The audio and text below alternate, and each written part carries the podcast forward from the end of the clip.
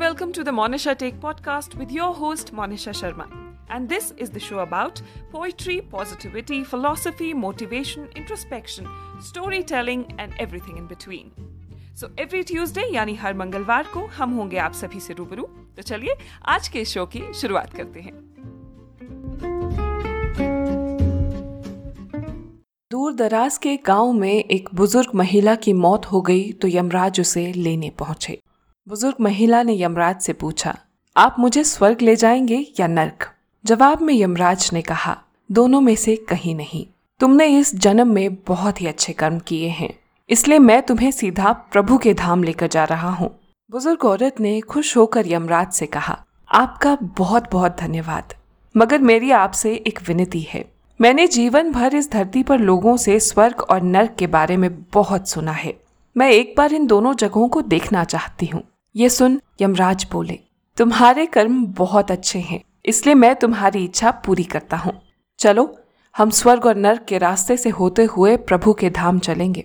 दोनों चल पड़े। सबसे पहले नर्क आया। नर्क में बुज़ुर्ग औरत ने ज़ोर ज़ोर से लोगों के रोने की आवाज़ सुनी। वहाँ नर्क में सभी लोग दुबले, पतले और बीमार दिखाई दे रहे थे। औरत ने नर्क के एक आदमी से पूछा, यहाँ आप सब लोगों की ऐसी हालत क्यों है? आदमी बोला तो और कैसी होगी हालत? मरने के बाद जब से हम यहाँ आए हैं, हमने एक भी दिन खाना नहीं खाया। अब तो भूख से हमारी आत्माएँ भी तड़प रही हैं। इतने में बुज़ुर्ग औरत की नज़र एक विशाल पतीले पर पड़ी। ये पतीला लोगों के कद से करीब सौ फीट ऊँचा था। उस पतीले के ऊपर एक विशाल चम्मच लटका हुआ था। पतीले में से बहुत ही शानदार खुशबू आ रही थी।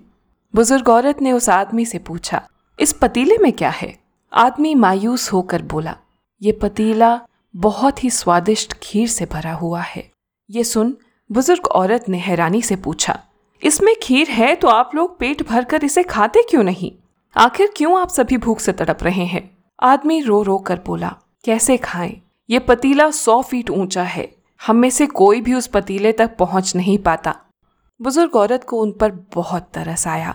वो सोचने लगी कि बेचारे खीर का पतीला होते हुए भी भूख से बेहाल हैं।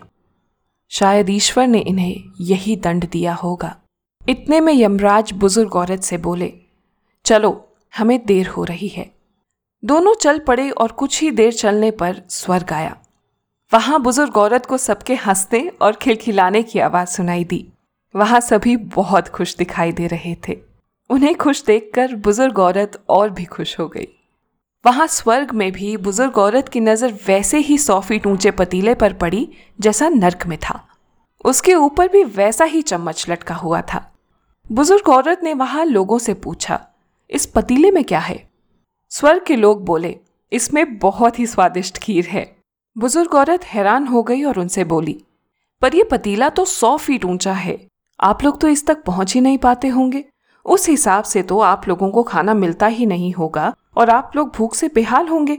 पर हैरानी इस बात की है कि आप सब तो मुझे बहुत ही खुश दिखाई दे रहे हैं। आखिर ये कैसे संभव है? उनमें से एक व्यक्ति बोला, हम लोग इस पतीले में से पेट भरकर खीर रोज खाते हैं। औरत बोली, पर ये कैसे? पतीला तो बहुत ऊँचा है। व्यक्ति फिर बोला तो क्या हुआ यदि पतीला ऊँचा है? यहाँ पर कितने सारे पेड़ हैं। हमने इन पेड़ों की लकड़ी को लिया, उसे काटा और विशाल सीढ़ी का निर्माण किया। उसी लकड़ी की सीढ़ी के सहारे हम पतीले तक पहुँचते हैं और मिलकर खीर का आनंद लेते हैं। बुज़ुर्ग औरत ये सुनकर यमराज की ओर देखने लगी। यमराज मुस्कुराए और बोले, ईश्वर ने स्वर्ग और नर्क मनुष्यों के हाथों में सौंप रखा है। चाहे तो अपने लिए नर्क बना ले और चाहे तो अपने लिए स्वर्ग। ईश्वर ने सबको एक समान हालातों में डाला है। उसके लिए उसके सभी बच्चे एक समान हैं। वो किसी से भेदभाव नहीं करता। वहाँ नर्क में भी पेड़ पौधे थे, पर वो लोग खुद ही आलसी हैं। उन्हें खीर हाथ में चाहिए। वो कोई कर्म नहीं करना चाहते, कोई मेहनत नहीं करना चाहते। इसीलिए भूख से बेहाल हैं। क्योंकि यही तो ईश्वर की बनाई इस दुनिया का नियम है। जो कर्म करेगा, मेहनत करेगा, उसी को मीठा फल खाने को मिलेगा। स्वर्ग के सपने छोड़ दो, नर्क का डर भी छोड़ दो। बस आपकी वजह से किसी का दिल ना दुखे, इतना सोचो। बाकी सब कुदरत और ईश्वर पर छोड़ दो। आज आपको ये कहानी सुनाने का मेरा मकसद यही था कि चलिए इस नए साल की शुरुआत में हम सभी सोचते हैं कि हम अपनी ज़िंदगी को क्या बनाना चाहते हैं, नर्क या स्वर्ग। इस कहानी को लेकर आपकी क्या राय है, मुझे कमेंट कर बताइएगा ज़रूर। यदि आपको ये कहानी पसंद आई हो तो इसे लाइक और शेयर ज़रूर कीजिएगा। इसी तरह की और मोटिवेशनल और इंटरेस्टिंग कहानियों के लिए आप मुझे यूट्यूब और स्पॉटिफाई पर सब्सक्राइब और फेसबुक इंस्टाग्राम पर फॉलो कर सकते हैं।